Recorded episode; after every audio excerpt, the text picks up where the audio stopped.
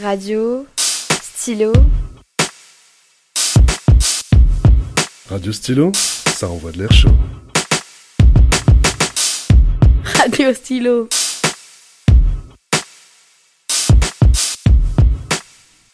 Bonjour à tous, bienvenue sur Radio Stylo. Il y a quelques jours, des adultes de l'établissement ont procédé à une lecture théâtralisée d'un des titres du prix littéraire de cette année. Il s'agit du chapitre 16 de La rivière à l'envers de Jean-Claude Mourleva. Je vous laisse le plaisir de découvrir cette lecture fascinante.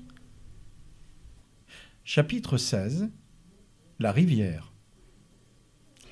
Tomek consacra les dernières heures du jour à la fabrication d'un radeau. Tout ce dont il avait besoin pour cela se trouvait à portée de main. Des troncs d'arbres en abondance, des lianes pour les nouer ensemble, des pierres tranchantes pour couper les lianes. Si bien qu'il prit grand plaisir à son travail et que tout fut accompli en quelques heures et sans trop de fatigue. Il eut un seul moment de frayeur lorsqu'il commença à scier une longue branche pour s'en faire une perche. Un écureuil fruit se trouvait au bout. Euh, Tandis que Tomek s'excusait, le petit animal secoua seulement sa tête de droite à gauche, comme pour dire Ça ne va pas, non? Et c'était tellement drôle à voir que Tomek éclata de rire. Parfois, il prenait un peu de repos, et alors il ne pouvait s'empêcher d'aller tremper ses mains dans l'eau de la rivière et de la faire couler entre ses doigts. Il voulut en boire, mais elle était encore salée. Sans doute le serait-elle moins un peu plus haut, se dit-il. La nuit tombait déjà. Aussi, il décida de ne pas partir dès ce soir-là, et il s'allongea pour dormir sous un grand arbre, bien enroulé dans sa couverture. C'était bon de ne pas entendre l'océan gronder sur la falaise. Une grande douceur l'enveloppait désormais. Il allait s'endormir lorsqu'un profond soupir se fit entendre. Il ouvrit les yeux et vit que les branches des arbres environnants s'abaissaient lentement, presque jusqu'à toucher le sol. Les arbres qui soupirent, se rappela-t-il en souriant. Hicham l'avait bien dit. L'arbre sous lequel il se trouvait ne soupira pas, mais juste au-dessus de la tête de Tomek, deux écureuils fruits s'étaient rejoints, et maintenant, agrippés l'un à l'autre, ils s'endormaient lentement. On voyait leurs paupières tomber, se soulever, tomber encore. Bonne nuit.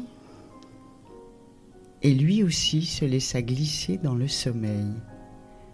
Ce fut le soleil qui le réveilla. Les arbres des alentours avaient redressé leurs branches et s'étiraient à qui mieux mieux. Cela faisait plaisir à voir, et c'était même contagieux. Au-dessus de Tomek, les deux petits écureuils fruits s'étirèrent aussi, et Tomek les imita. Après avoir déjeuné de fruits divers et d'un peu de lait d'abricot, il entreprit de charger son radeau. Il y transporta une dizaine de ces grosses noix pleines de bonne purée. Cela lui ferait un véritable repas le moment venu. Il emporta aussi, bien sûr, quelques abricots géants pour la soif. Pour finir, il confectionna une assez jolie pagaie dans un bout d'écorce, puis il sauta sur le radeau et, à l'aide de sa perche, le repoussa loin de la rive. La petite embarcation fit deux tours sur elle-même avant de se stabiliser au milieu de la rivière, puis elle s'en alla au fil de l'eau. On ne pouvait imaginer plus grande quiétude. Si le paradis existe, se dit Tomek, alors il ressemble sans doute à cela. Des petits perroquets aux couleurs éclatantes se posaient sans crainte sur le radeau pour y picorer les fruits. Tomek avait beau les chasser, ils revenaient toujours, si bien qu'il finit par renoncer et les laissa faire. Il fut escorté tout l'après-midi par des lamentins, aux yeux si pleins d'intelligence qu'on avait envie de leur parler. La journée se passa ainsi, sans que rien ne vienne troubler ce grand calme. Le soir, Tomek bivouaqua au bord de la rivière, et dès l'aube, il reprit son paisible voyage. C'est vers la fin de la matinée qu'il vit loin devant lui un mur étincelant qui barrait la rivière. Une chute d'eau, reconnut-il lorsqu'il fut plus près. Seulement, cette eau ne chutait pas, bien au contraire, elle s'élevait, calme et sereine, sans écume, à la parfaite verticale. Quel prodige se dit Tomec en se rappelant la cascade de chez lui, si bruyante et si bouillonnante, si pleine de fureur. Celle-ci, au contraire, faisait penser à un animal souple et silencieux, à une panthère noire. Il saisit sa pagaie et s'efforça de rejoindre la rive, mais il n'y parvint pas assez tôt et il vint buter contre l'eau de la chute. L'avant du radeau se dressa à la verticale. Tomek eut pendant une seconde la sensation délicieuse qu'il allait échapper à la pesanteur et que le courant l'emporterait dans les airs, tout en haut peut-être. Mais non. Il eut à peine le temps de saisir sa couverture et quelques noix que tout basculait à la renverse. Il nagea sans peine jusqu'à un rocher plat de la rive. Là, il se déshabilla entièrement et mit ses vêtements à sécher sur la pierre tiède. Comme il n'avait plus rien à faire qu'à attendre, il plongea dans l'eau claire et nagea jusqu'à la cascade inversée. C'était un jeu fascinant. Il se laissait soulever de plusieurs mètres par le courant, puis il retombait en chute libre, riant, hurlant, comme ivre, et son corps nu faisait dans le grand silence de la rivière un plouf étourdissant au milieu des poissons étonnés. Sans doute que cet endroit-là était le même il y a des millions d'années, se dit-il. Combien d'êtres humains s'étaient baignés dans cette eau avant lui Il y avait ici quelque chose d'éternel. Épuisé de fatigue et de bonheur, il s'allongea enfin sur la pierre et s'abandonna à la douce caresse du soleil. Dès le milieu de l'après-midi, tous ses habits furent secs et il envisageait de continuer le voyage lorsqu'il lui sembla que, très loin, là-bas, tout au bout, là où la rivière disparaissait dans les arbres, une tache plus sombre dansait sur l'eau. Il attendit un peu, et bientôt il fut certain qu'une embarcation se rapprochait. Un radeau comme le sien, peut-être. Et des gens étaient assis dessus. Les dernières personnes vivantes que Tomek avait vues étaient les petits parfumeurs, et cela remontait à plus de cinq jours. Son cœur s'accéléra. Qui étaient ceux-ci Des amis? Des ennemis? Il tira son couteau à ours de sa poche et l'ouvrit. Mais plus le radeau se précisait, plus le cœur de Tomek s'emballait. Et ce n'était pas à cause de la peur, car sans la voir, sans la reconnaître vraiment, il sut que c'était elle, Anna. Cette silhouette gracile, c'était elle. Il en eut la certitude. Mais alors, qui était la deuxième personne à demi cachée derrière elle? À qui appartenait ce corps massif Jamais Tomek n'avait imaginé revoir Anna autrement que seule. Et voilà qu'à présent, en cette heure tant espérée, elle était avec un autre. Quand ils furent plus près, Anna se dressa sur le radeau et se figea. Sans doute avait-elle reconnu Tomek, mais elle n'en était pas encore assez sûre. Lorsqu'elle le fut tout à fait, elle se lança dans une sorte de danse joyeuse, agita ses bras au-dessus de sa tête et se mit à crier. Monsieur l'épicier, je suis là Je suis là. Anna, je suis là. Puis il ajouta aussitôt. Attention Tu as une pagaie Rame par ici. Il ne voulait pas qu'Anna fasse comme lui et tombe à l'eau avec son compagnon. Mais elle ne semblait pas se soucier le moins du monde du danger. Au contraire, elle prit son élan et se jeta dans le courant avant que le radeau n'atteigne la cascade inversée. Elle nageait comme un poisson, et dès qu'elle fut sortie de l'eau, elle se jeta au cou de Tomek et l'embrassa. Comment t'appelles-tu? Tomek. Sidéré par tant de naturel. Tomek? Alors tant mieux, parce que c'est très joli. Mieux que pot de colle en tout cas. Puis elle se tourna vers l'autre qui se tenait accroupi au bord du radeau et n'osait pas sauter. Pot de colle, tu n'as rien à craindre. Plonge et nage par ici. Il est un peu froussard et il déteste mouiller sa fourrure. Tomek comprit à cet instant seulement que Potcol n'était pas un être humain, mais un animal.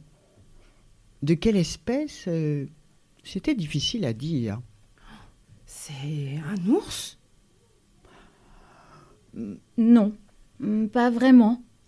Plutôt une sorte de panda, je crois. Il n'a ni griffes ni crocs et il ne mange que des feuilles. Entre-temps, Potcol avait basculé dans l'eau, puis il avait laborieusement barboté jusqu'au rocher. Quand il émergea, il semblait avoir perdu la moitié de son volume, et Anna s'en amusa beaucoup. Pot de colle, va te secouer plus loin, s'il te plaît. Mais le gros animal s'ébrouait déjà, et Tomek fut aussitôt trempé comme une soupe. Oh, quel mal élevé Il sait qu'on lui pardonne tout à cause de sa bonne tête, alors il n'en fait qu'à sa guise. Dis bonjour, pot de colle.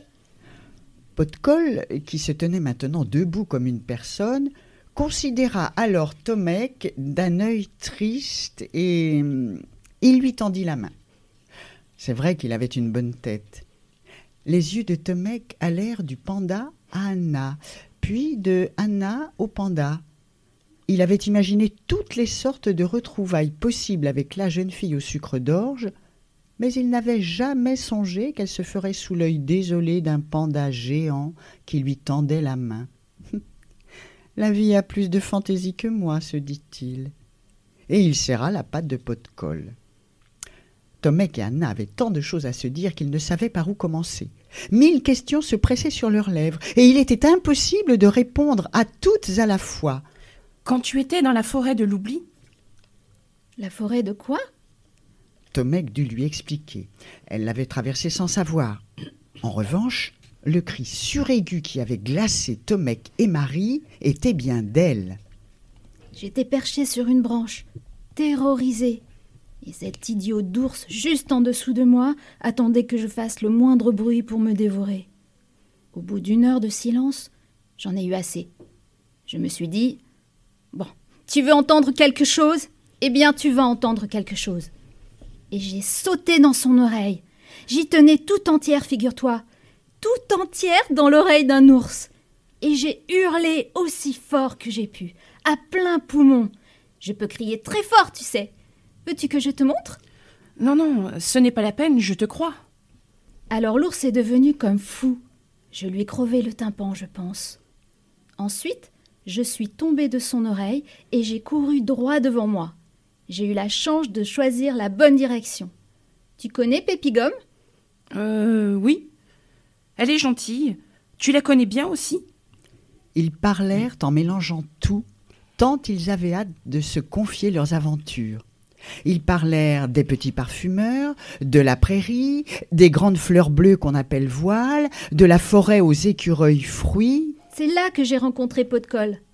Je dormais sous un arbre et au petit matin, à l'heure où d'habitude on ressent la fraîcheur, je me suis étonnée d'avoir si chaud, d'être si bien. J'ai une couverture en laine, mais tout de même. Puis j'ai entendu ronfler à quelques centimètres de mon visage. J'ai ouvert les yeux. C'était Colle. Tu comprendras vite pourquoi je l'ai nommé ainsi. En tout cas, je te le recommande pour la nuit. Il n'y a pas plus confortable. Il sert à la fois d'oreiller, d'édredon, de chauffage, et en plus, il est tellement calme qu'auprès de lui on s'endort en quelques secondes. Anna ne connaissait ni la falaise, car elle était venue par un tout autre chemin, beaucoup plus long d'ailleurs, ni bien sûr l'île inexistante, car elle avait traversé l'océan sur un autre bateau et en un autre endroit. Tomek lui raconta son voyage, il lui posa aussi la devinette de la sorcière. Anna y répondit sans hésiter, et elle s'en excusa aussitôt, sentant bien qu'elle l'avait un peu vexée. Quand ils furent fatigués d'avoir tant parlé, leurs affaires étaient sèches et l'après-midi tirait à sa fin. Potcol se réveilla de sa sieste et vint se coller à Anna dans l'espoir d'une caresse. Tu vois, il n'y a pas plus câlin que lui. Tomek se demanda si on pouvait être jaloux d'un panda nommé Potcol. Escalader les rochers le long de la cascade fut un jeu d'enfant. Là-haut, une surprise les attendait. La végétation se faisait plus rare et la rivière ressemblait davantage à un gros ruisseau. À quelques centaines de mètres de là, elle formait un coude. Ils marchèrent jusqu'à cet endroit et découvrirent alors d'un seul coup ce que Tomek attendait depuis bien longtemps. Une montagne escarpée se dressait devant eux. Les derniers rayons du soleil éclairaient encore son sommet. La montagne semblait toucher le ciel. Comme elle est belle. On dirait une cathédrale. Oui, c'est la montagne sacrée. La rivière s'arrête là-haut. On y va? On y va. Seul Potcol sembla renacler un peu. La marche à pied n'était pas son fort. Tous les trois progressèrent aussi longtemps qu'ils le purent le long de la rivière. Le sentier était de plus en plus pentu. Avant qu'il fît trop noir, ils installèrent leur campement derrière un gros rocher. Anna avait un briquet et ils firent du feu. Ils mangèrent chacun une des grosses noix que Tomek avait récupérées et se couchèrent serrés les uns contre les autres. Avant de s'endormir, Tomek repensa aux paroles du vieil Hicham. Personne n'en est revenu. C'est aussi impossible que de faire pousser du blé sur le dos de la main. Il regarda la montagne sacrée, qui n'était plus maintenant qu'une énorme masse sombre et menaçante au-dessus d'eux, et il frissonna. Désormais, il n'était plus seul, et curieusement, cela ne le rassurait pas du tout, bien au contraire. Je suis le plus grand, pensa-t-il, je dois les protéger. Et il se pelotonna dans sa couverture, puis contre la fourrure tiède de pot de colle. Dis-moi, Tomek, qu'as-tu dans ce petit sac autour de ton cou? Sans répondre, il ouvrit la pochette, en tira le sou et le glissa dans la main de la jeune fille. Tiens, c'est la pièce que tu m'as donnée quand tu es venue dans mon épicerie. Je te la rends. Oh, merci, tu es gentil. Bonne nuit, Anna. Et comme elle ne répondait déjà plus, il ajouta Bonne nuit à toi aussi, pot de colle. Et le gros animal poussa un gentil grognement qui signifiait sans doute euh, bonne nuit dans le langage des pandas. Radio, stylo, Radio Stylo, ça envoie de l'air chaud. radio stylo.